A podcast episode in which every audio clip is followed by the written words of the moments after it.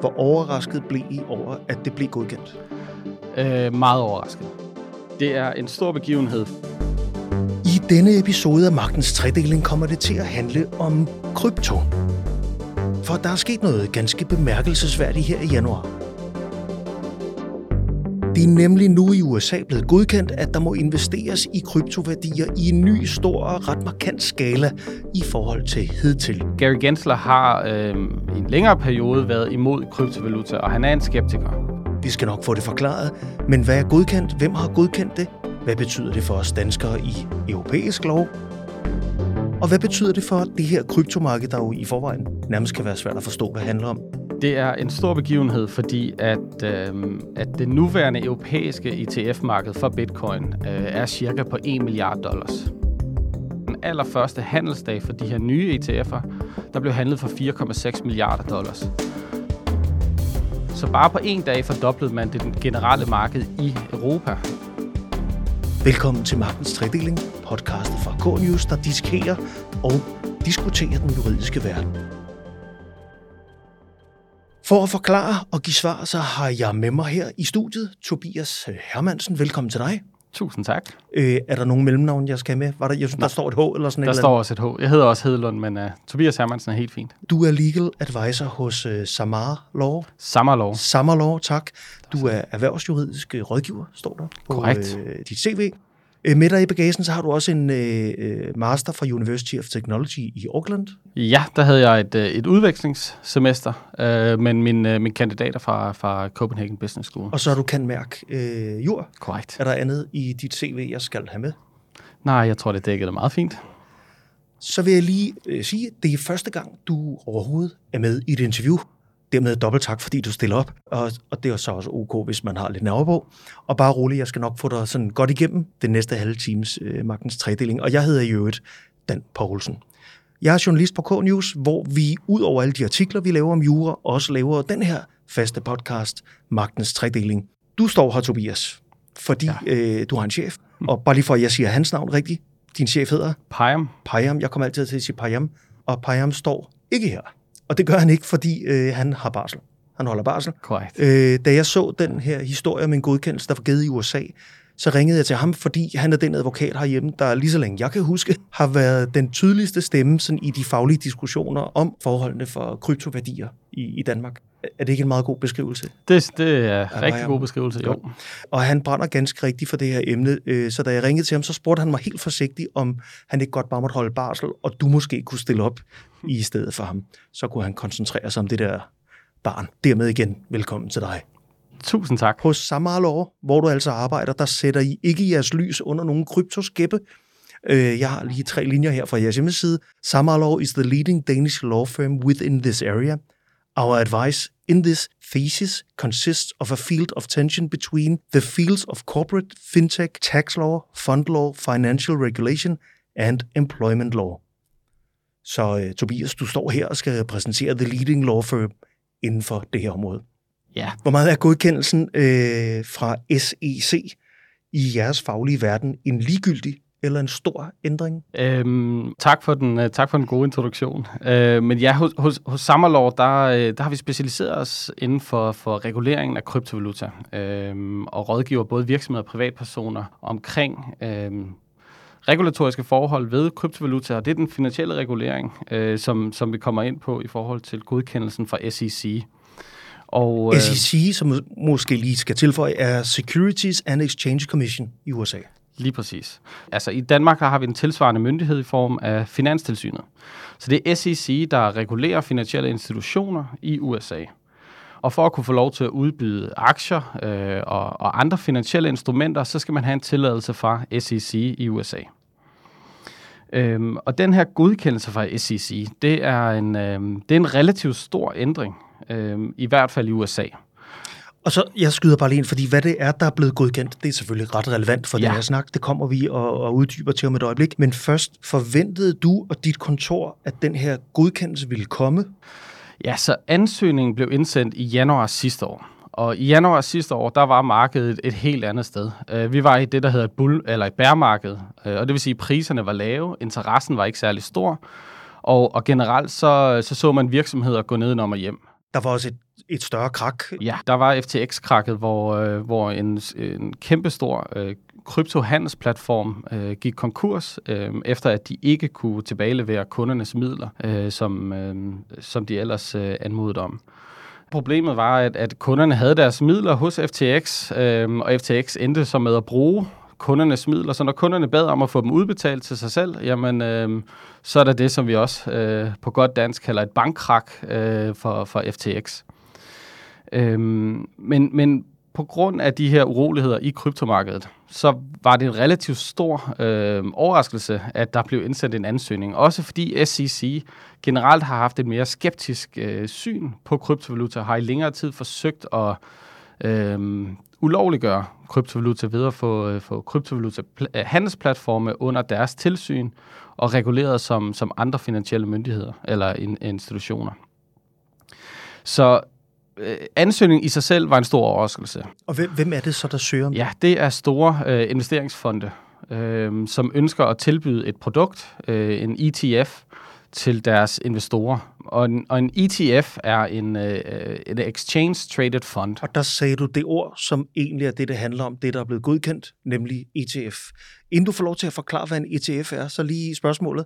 Hvor overrasket blev I over, at det blev godkendt? Øh, meget overrasket. Øh, særligt fordi, netop fordi SEC har været øh, meget kritiske omkring kryptovaluta, så var det en, en stor overraskelse, at de faktisk godkendte de her øh, produkter.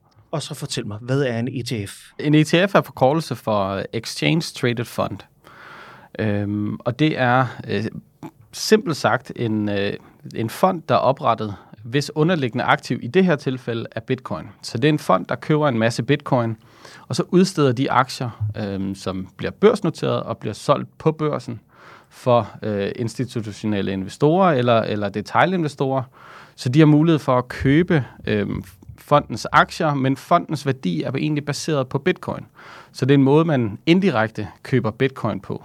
Det er nyt i USA, at det er blevet godkendt. Hvordan har det forholdt sig herhjemme i øh, Danmark, skråstreg i Europa? Så i Europa har vi faktisk haft øh, lignende øh, produkter på det europæiske marked i længere tid. Øh, der, der er flere øh, lignende ETF'er i Europa. Reglerne er lidt anderledes i Europa, end de er i, øh, i USA. Så den primære forskel er, at USA's øh, finansielle marked bare er så meget større end resten af verden, og, og Europa særligt. Og så, øh, og så den måde, ETF'er er bygget op på i USA, gør, at øh, gebyrerne er langt lavere for, øh, for amerikanske ETF'er. Så, så det er en stor ændring fra, hvad vi tidligere har set i form af, at det er nogle større spillere, der er med på det her marked, øh, men, men også i forhold til gebyrstrukturen. Og så kunne jeg godt lige tænke mig at få dig til at, at tykke lidt på, hvor meget det her egentlig er en blåstempling af øh, kryptoværdier øh, og kryptovaluta. Fordi formanden for SEC, øh, som du sammenlignede med Finanstilsynet, ikke Correct. Yes, øh, havde meget travlt med, øh, noterede jeg mig, øh, i direkte forlængelse af godkendelsen, at understrege, at godkendelsen ikke er en anbefaling. Øh, der er et lille øh, citat, som jeg fandt på BBC, hvor BBC skriver, CEC chairman Gary Gensler said that investors should not mistake the new approvals for an endorsement of the cryptocurrency. Og så kommer citatet. Bitcoin is primarily a speculative, volatile asset that also used for illicit activity, including ransomware, money laundering, sanction evasion and terrorist financing. Når, når, I, når I, der arbejder øh, juridisk med de her kryptoværdier, læser en så tydelig udmelding om, hvad, øh, hvor, hvor meget det her er et redskab i nogle, øh, hvad skal man sige, øh, lidt mere mørke forretninger. Øh, hvad ligger I så i, at han har så travlt med at sige, det er ikke en anbefaling? Ja, altså, det, øh, det, det må være person læse, som de vil læse. Øh, men, men, men Gary Gensler har øh, i en længere periode været imod kryptovaluta, og han er en skeptiker. Øh, så det er helt forventet, at han har den holdning. Og som finansiel myndighed, hvor man skal sikre investorbeskyttelse, så er det også vigtigt at komme ud med sådan en udtalelse, for at, at investorer ikke tænker, at når, hvis SEC godkender det her, jamen så må det være et sikkert øh, instrument. Det er det ikke nødvendigvis. Det er spekulativt, øhm, og der er større kursændringer, og der er mulighed for, at investorer kan, kan, kan tabe penge. Så det er helt forventeligt, at en, en finansiel myndighed kommer ud med sådan en, en, en øh, udtalelse. Men, men hvis du ser uden om det, så giver det her mulighed for, øh, giver institutionelle investorer mulighed for pludselig at investere i bitcoin. Øhm, der har tidligere været en... Og kan du ikke bare lige sige institutionelle investorer? Prøv lige at gøre det konkret for mig. Hvad ja. er det i amerikansk sammenhæng? Du kan også starte med at sige, hvad er det i den sammenhæng? Ja, altså det, det, det større investeringsfonde, blandt andet BlackRock, uh, Grayscale, de her uh, um, fonde, de har mulighed for at udbyde produkterne, selvfølgelig for, at de så kan tjene nogle penge. Men det gør det også muligt for uh, pensionskasser, for eksempel, at, uh, at investere i bitcoin. Uh, ATP, hvis for eksempel ATP, at, at hvis de ønsker at tilføje bitcoin til deres investeringsportefølje, jamen så er der mulighed for at, at købe de her produkter øh, på, på en børs, frem for at skulle ud og købe øh, bitcoin. Og det er det, den helt store forskel er. Øhm, der er et vis øhm, viden, vidensmangel og også et, et mindre ønske om større risiko for blandt andet ATP. Men et produkt som, som en Bitcoin ETF giver mulighed for, at en pensionskasse kan købe Bitcoin eller kan købe instrumenter, hvis værdi øh, ændrer sig på baggrund af værdien af Bitcoins.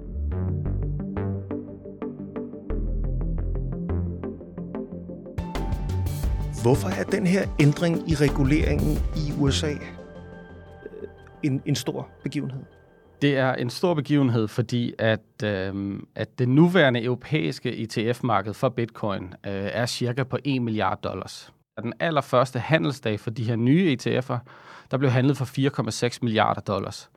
Så bare på en dag fordoblede man det generelle marked i Europa. Øh, så det viser bare, hvor stort det amerikanske marked er. Og øh, og en begivenhed som den her giver noget mere øh, mediebelysning på kryptovalutamarkedet øh, og, og, og gør, gør folk opmærksom på, at at man begynder at legitimisere bitcoin i højere grad ved at indbygge det i nogle produkter, man faktisk kender. Men nu siger du lige præcis det modsatte af, hvad, hvad, hvad den her chairman siger, når du bruger ordet legitimere. Jeg læser jo, at han siger det modsatte. Det er ikke en legitimering, det er ikke en anbefaling. Pas lige på, det er stadig banditland. Ja, Øhm, og, og, og, så så hvordan, hvordan, hvad får dig til at kalde det en legitimering? Det gør det, fordi at der er nogle øh, virksomheder, som er under strengt tilsyn og skal opfylde strenge krav i den finansielle regulering. Og de her virksomheder, de mener, at de kan opfylde de krav ved samtidig også at holde bitcoin. Så produkterne er, øh, og det er også derfor, de er blevet godkendt, de opfylder alle de krav, der nu engang er til, øh, til den finansielle regulering og til investorbeskyttelsen. Så, så det er ikke en legitimisering af, om man skal købe produkterne, men det er en legitimisering af, at de her produkter godt kan anvendes i øh, finansielle instrumenter, som vi kender i dag. Hvis, hvis jeg spørger dig, øh, som, som, som du er rådgiver på det her punkt, så jeg, jeg, jeg kommer fra en stor finansiel institution, og, og spørger dig, øh, hvor meget er det banditland det her? Hvad, hvad er dit svar så? Ja. Bare lige for at få det gjort så konkret som muligt, hvad det er, øh, Gary Gensler snakker om. Og det, det, det er et rigtig godt spørgsmål, fordi det er øh, primært den, øh, det område, der bliver dækket. Øh, der bliver, og når du siger dækket, så er det så os som medier, og vi er bare et lille men også de store medier, når de skriver om kryptovaluta. Så, så, så medierne øh, dækker ofte øh, hvidvask-situationer og... Øh, og, og det er dem, der er interessante. Øh, men, men hvis man dykker ned i øh, kryptovaluta og læser de rapporter, der er omkring anvendelsen af hvidvask og svindel, øh, scams, som man kalder det, øh, og tyveri, jamen øh, så er vi nede på øh, meget, meget få procenter, øh, og langt lavere, end vi ser med øh, kontanter for eksempel, og, øh, og også lavere, end vi, vi ofte ser med, øh, med, med dankortbetalinger. Så, øh, så ud af de samlede transaktions, øh, eller den samlede transaktionsvolumen, så er der en virksomhed, der hedder Chainalysis, der laver nogle gode rapporter om det her. Og der viser det, at det er, det er øh, 0,5 procent eller 0,4 procent af alle transaktioner, der har noget som helst med svindel at gøre. Og må jeg spørge dig nu, fordi nu sagde du hvidvask, og bare lige tilbage til, hvad Gary Gensler øh, sagde. Han snakker også om ransomware. Det vil sige, det er, øh, det er et yndet betalingsmiddel, skulle jeg til at sige. Det er et yndet, hvis folk, der laver hacking, for eksempel øh, får systemer til at kollapse, er det normalt, at de beder om betaling. Øh, de hijacker systemer og ja. beder om løsesum i ofte kryptovalutaer. Han nævner også sanction evasion, altså omgåelse af, af sanktioner.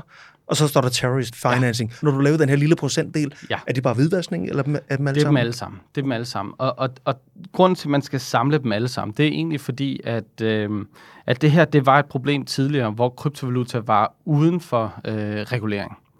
Nu er øh, kryptovaluta faktisk i Danmark under hvidvaskloven øh, som virtuel valuta. Og det betyder, at alle virksomheder, der handler med kryptovaluta eller har noget at gøre med kryptovaluta, de skal udføre kundekendskabsprocedurer og, og, og transaktionsovervågning.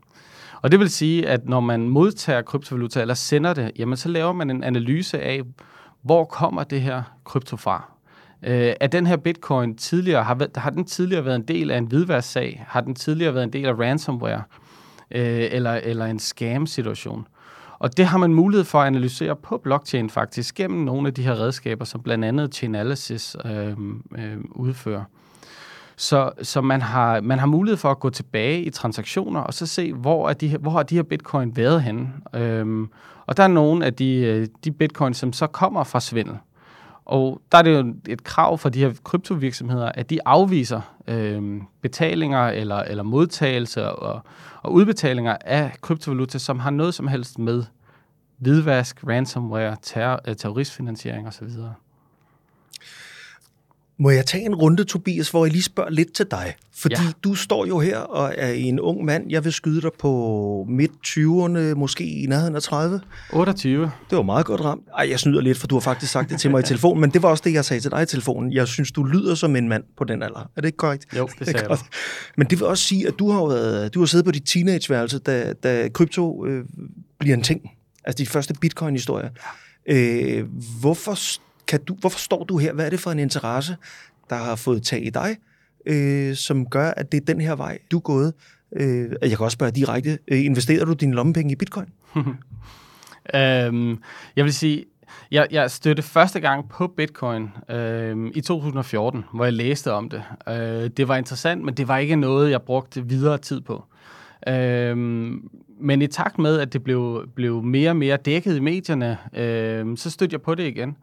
Og, øh, og begyndte at læse om det, og læse Bitcoins white paper også. Og, og jeg synes, selve ideen omkring Bitcoin øh, er en fantastisk idé, og det var derfor, jeg, øh, øh, jeg gik ind i, i, i det her område. Så under mit studie, der, der fokuserede jeg også på øh, kryptovaluta. Jeg skrev mit speciale om muligheden for at lægge øh, aktier på blockchainen for at effektivisere handel med aktier, så der, var ikke, så der ikke længere er behov for en central øh, spiller, der skal registrere alle ejere af aktier, men det kunne være et teknologisk system som blandt andet blockchain. Øhm, og så i forbindelse med, at jeg blev færdig med mit studie, så, øhm, så fandt jeg ud af, at man faktisk godt kan arbejde med det her. Øhm, så, så der sad jeg en kort periode hos, øh, hos Coinify, som er en handelsplatform, og så, øh, og så har jeg de sidste tre år siddet sammen med Payam over i Sammerlov, hvor vi, øh, hvor vi rådgiver øh, om det her område. Så, så det har været en blanding af en personlig interesse, som så senere også har udviklet sig til at være en faglig interesse. Og jeg får bare lyst til at stille det ene opfølgende spørgsmål. Øh, Konkluderede du i dit speciale, at øh, børser overalt i verden er overflødige? Nej, børserne er, er som sådan nødvendige, øh, men den, den, den undersøgte om værdipapircentralen er øh, overflødig. Øh, og det var faktisk øh, den konklusion, jeg kom frem til. Øh, og senere har EU øh, faktisk lavet et, øh, et lovforslag, pi- en pilotordning, som man kalder det, hvor man giver mulighed for, at virksomheder kan prøve at teste, hvordan fungerer systemet, hvordan fungerer øh, handel med aktier, hvis man gør det på blockchain. Men det er et lukket system, hvor der er overvågning af en, af en finans, øh, finanstilsynet eller en andet europæisk finansiel myndighed, men hvor man tester, om, om man kan ændre reglerne, så der faktisk ikke længere er behov for en finansiel øh, eller en central spiller, der registrerer. Og nu sagde jeg øh, ret tidligt i den her podcast, i introen, der sagde jeg, at det her med krypto kan egentlig være lidt svært at fatte, hvad det overhovedet øh, handler om. Nu har vi fået etableret, hvad der er sket i USA. Øh, vi har fået etableret, hvem du er. Vi har fået sagt tydeligt, at du arbejder med juridisk rådgivning, forretningsrådgivning omkring det her. Derfor kunne jeg godt tænke mig, øh, lad, os, lad os gå ned i det lille hjørne. Hvad er der, som øh, du og dit firma ser det? Hvad er der af, af problemstillinger juridisk i forhold til kryptoværdier i Danmark i dag? Så der er, som regel så deler vi problemstillingerne op i to. Der er den finansielle regulering, og så er der øh, øh behandling, øh, skattemæssig behandling af kryptovaluta. Øhm, det, som gør det interessant i forhold til den finansielle regulering, det er, at det er jo for mange et investeringsinstrument. men det er ikke øh, reguleret i loven som aktier, øh, derivater eller, eller andre former for finansielle instrumenter. Så spørgsmålet er, hvordan kategoriserer man kryptovaluta? Og, øh, og der har det for nuværende, der har ikke været nogen kategori, så der har ikke været nogen regler for, hvordan, øh, hvordan skal øh, handelsplatforme sikre, at investorerne er beskyttet på bedst mulig måde, og hvordan skal investorerne sikre, at de får den bedst mulige pris, og de ikke bliver svindlet af, af, af de her udbydere, som sælger jeg kryptovaluta. Jeg drejer lige mikrofonen en lille smule, så så, sådan. Jeps. Øhm, og, og, og så har vi siden 2020 Øhm, der har øh, kryptovaluta været en del af hvidvaskloven, og det har netop betydet, at man har kunne legitimisere branchen en smule mere, fordi man, man får et led ind, der sikrer, at kryptovalutaen ikke stammer fra hvidvask, terroristfinansiering eller, eller andre ulovlige aktiviteter. Hvem er ramt af de her problematikker? For jeg ved, der er forskel på, at øh, nu snakker vi om ETF'er, der er blevet godkendt i USA. I Europa har der været noget øh, næsten tilsvarende tilladt, øh, også før USA. Det er rigtigt forstået, ikke? Jo, korrekt. Øh, og så er der, hvad man kan kalde sådan nogle, der er spot-investorer. Hvad er det, man kalder det i, i krypto? Spothandel. Spothandel, ikke? Ja. Øh, hvem er ramt af de her problemer i Danmark? Er det de institutionelle, eller er det kun øh, spothandlerne? Nej, det er, det er de institutionelle investorer. Øhm, de har ofte en, øh, en investeringsstrategi eller en investeringspolitik, som fastsætter, hvad må de investere i, og hvor, hvor, øh, risikofyldte må de her investeringer være. Og, øh, og der er øh, kryptovaluta er klassificeret som et højrisikoprodukt øh, eller aktiv, og det betyder også, at man ikke ser mange institu- øh, institutionelle investorer øh, røre ved krypto. Øhm, I Danmark? I Danmark, lige præcis i Danmark. Øhm, private investorer har, har haft god mulighed for at investere øh, i kryptovaluta, øh, både, i da, både i Danmark, men også på udenlandske handelsplatforme, så det har ikke påvirket dem så meget, øh, med undtagelse af, af selvfølgelig, hvis man har sine egne bekymringer om, hvor, øh, hvor den bitcoin, man har købt, hvor den stammer fra, eller om den kommer fra ulovlige aktiviteter. Den store problemstilling for private investorer i Danmark har været øh, den skattemæssige behandling af kryptovaluta. Og problemet er, at, øh, at Øhm, at kryptovaluta ikke er omfattet af en special lovgivning. Så det vil sige, at man skal anvende generalloven, og den er fra 1920 og hedder statsskatteloven. Så kryptovaluta bliver lige nu beskattet efter en lov fra 1920. Og det betyder, at der er nogle øh, utrolig uhensigtsmæssige øh, konsekvenser for private investorer, som foretager spothandel. Øhm, og, og det er derfor, at, at, at det, det er primært de problemstillinger, vi ser fra et skattemæssigt perspektiv, det, det er spothandel for private investorer.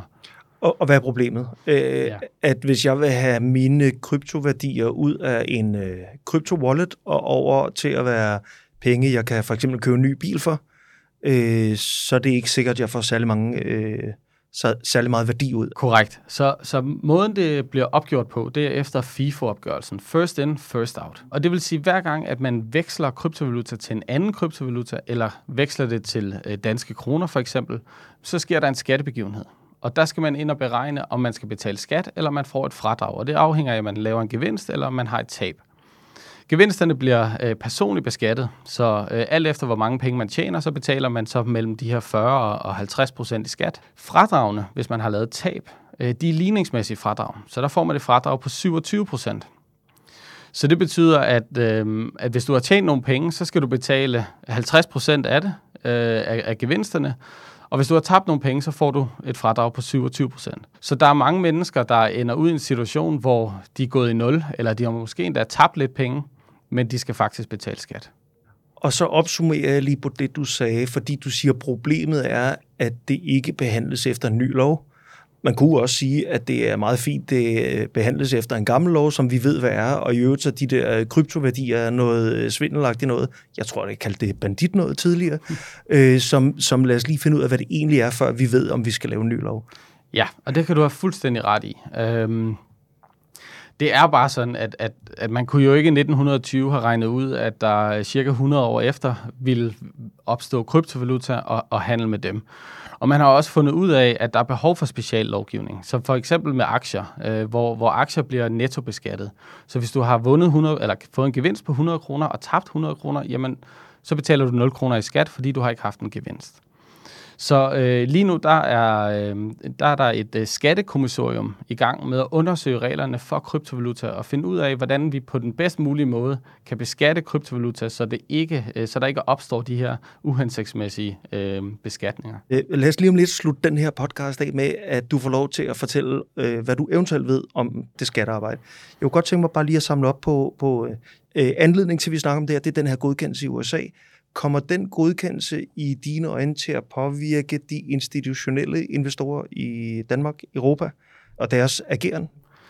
Ja, det er jo svært at sige, men jeg tror, at øh, jeg tror, at mange øh, investorer kigger mod USA, og de ser, hvad gør USA, og, øh, og hvis de gør det, jamen så kan vi også godt gøre det.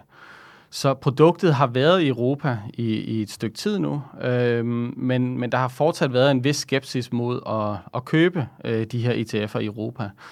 Så hvis, hvis ETF'erne i USA bliver en stor succes, og man ser pensionskasser øh, eller større investeringsfonde øh, investere i de her ETF'er, så kunne det godt have en påvirkning i Europa, hvor man begynder at, at gøre det samme.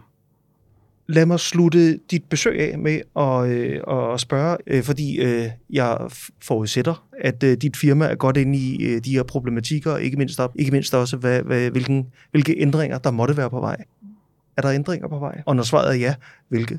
Ja, Øhm, på den skattemæssige del, så er der blevet nedsat et, øh, et skattekommissorium, som skal undersøge reglerne for kryptovaluta, og hvordan man bedst muligt beskatter det, så man sikrer, at der ikke er nogen øh, uhensigtsmæssige, man kalder det overbeskatninger. Øhm, og der ved vi ikke endnu, øh, hvordan de regler ser ud, øh, men der er lagt op til, at de skal minde om, om kursgevinstloven, øh, som, som beskatter øh, blandt andet øh, obligationer.